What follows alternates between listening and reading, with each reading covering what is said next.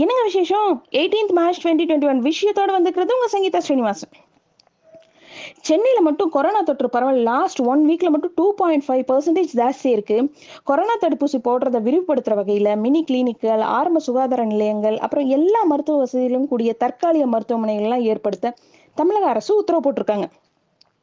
Corona பரவல் அதிகரிக்கிறதுனால எல்லாரும் mask போட்டுக்கோங்க. மா கொரோனா தடுப்பூசி போட்டுக்கோங்கன்னு சொல்லிட்டு திமுக தலைவர் ஸ்டாலின் அவங்க பிரச்சாரத்துல வலியுறுத்தினாங்க. தொற்று அதிகரிச்சுட்டு வரதுனால அகமதாபாத்ல எல்லாம் பேருந்து போக்குவரத்துக்கெல்லாம் தடை போட்டுட்டாங்க. தமிழகத்துல வாக்குப்பதிவுக்கான ஏற்பாடுகளை தேர்தல் ஆணையம் தீவிரப்படுத்தியிருக்காங்க வாக்குச்சாவடி அலுவலர்கள் வாக்காளர்களுக்கான மாஸ்க் கையுறை கிருமி நாசினி இது எல்லாம் வாக்குச்சாவடிகளுக்கு அனுப்பிச்சிட்டு இருக்காங்க.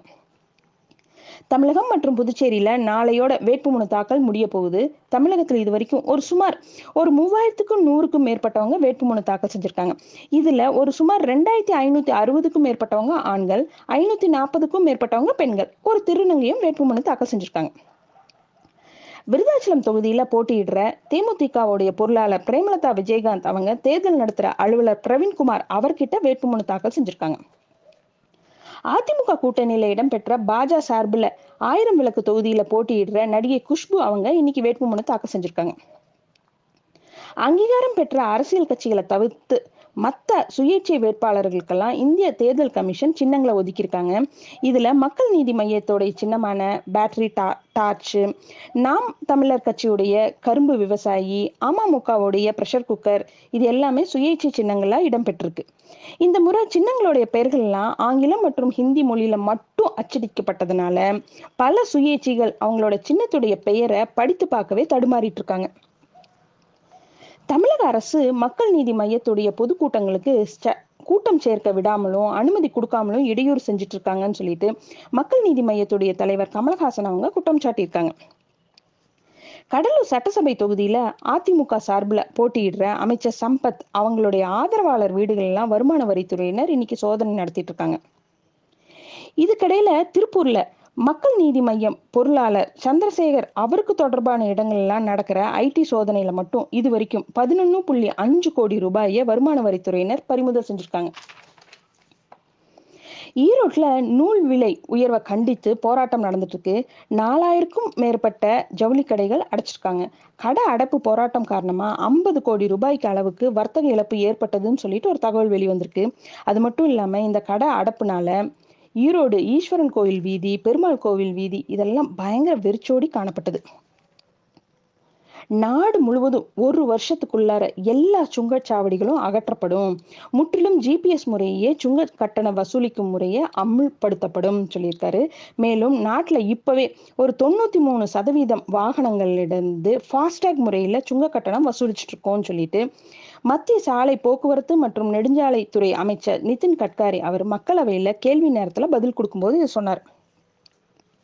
ஸ்டெர்லைட் ஆலையை திறப்பதற்கான தடை தொடரும் சொல்லிட்டு உயர்நீதிமன்றத்துல தீர்ப்பு. அதை எதிர்த்து வேந்தான் வேதாந்தா நிறுவனம் வழக்கு தொடுத்தாங்க. இதுல இதை அவசர வழக்கா எடுத்துக்கிட்டு ஏப்ரல் முதல் வாரத்துல விசாரிக்கணும்னு சொல்லிட்டு உச்ச நீதிமன்றத்துல வேதாந்தா தரப்புல கோரிக்கை முன் வச்சாங்க. இந்த கோரிக்கையை ஏற்க மறுத்த நீதிபதிகள் ஸ்டெர்லைட் ஆலை குறித்த வழக்கு விசாரணை ஆகஸ்ட்ல நடைபெறும் சொல்லிட்டு அறிவிச்சிட்டாங்க. கால் முட்டி தெரியும்படி கிழிந்த ஜீன்ஸ் அணியும் பெண்கள் இந்த சமூகத்துக்கு என்ன சொல்ல வர்றாங்க? இது நல்லதா? மேல்நாட்டு கலாச்சாரத்தை பின்பற்றுவதன் விளைவுன்னு சொல்லிட்டு உத்தரகண்ட் முதல்வர் தீரத் சிங் ராவத் பேசினார். இந்த கருத்துக்கு பெண்கள் பயங்கர கண்டனம் தெரிவிச்சிட்டு இருக்காங்க. இதனால இந்த விவகாரம் பார்த்தீங்கன்னா ட்விட்டர்ல இன்னைக்கு ட்ரெண்டிங்ல போயிட்டு இருக்கு. மத்திய இந்தியாவில இருந்து ஒரு விமான தளத்திலிருந்து இன்னைக்கு காலையில போர் பயிற்சிக்காக புறப்பட்ட மிக் டுவெண்ட்டி ஒன் பைசன் விமானம் பயிற்சியில ஈடுபட்டு இருக்கும்போது விழுந்து நொறுங்கி விபத்துக்குள்ளானது. இதுல விமான கேப்டன் உயிரிழந்துட்டார். இன்னொரு பக்கம் டெல்லியிலேருந்து உத்தரகண்ட் மாநிலம் தனக்பூருக்கு போயிட்டு இருந்த பூர்ணகிரி ஜன் சதாப்தி ரயிலுக்கு முன்னாடி மாடு ஒன்று குறுக்க வந்துருச்சு. அதனால விபத்துக்குள்ளானது. ரயிலை நிறுத்த முயன்ற போது பிரேக் பழுதானதுனால ட்ரெயின் பார்த்தீங்கன்னா ஒரு இருபது கிலோமீட்டர் பின்னாலேயே போச்சு. ரஷ்ய அதிபர் புட்டினை கொலையாளின்னு சொல்லிட்டு அமெரிக்க அதிபர் தேர்தலில் தலையிட்டதற்காக ஊரிய விலை கொடுக்க போகிறாருன்னு சொல்லிட்டு செய்தி சேனல் ஒன்றுக்கு அமெரிக்க அதிபர் பைடன் பேட்டி கொடுத்தாரு.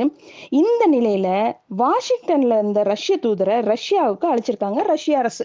இது மாதிரி இன்னும் நிறைய விஷயத்தோட நாளைக்கு night sharply at nine o'clock உங்க மீட் பண்றேன். Good night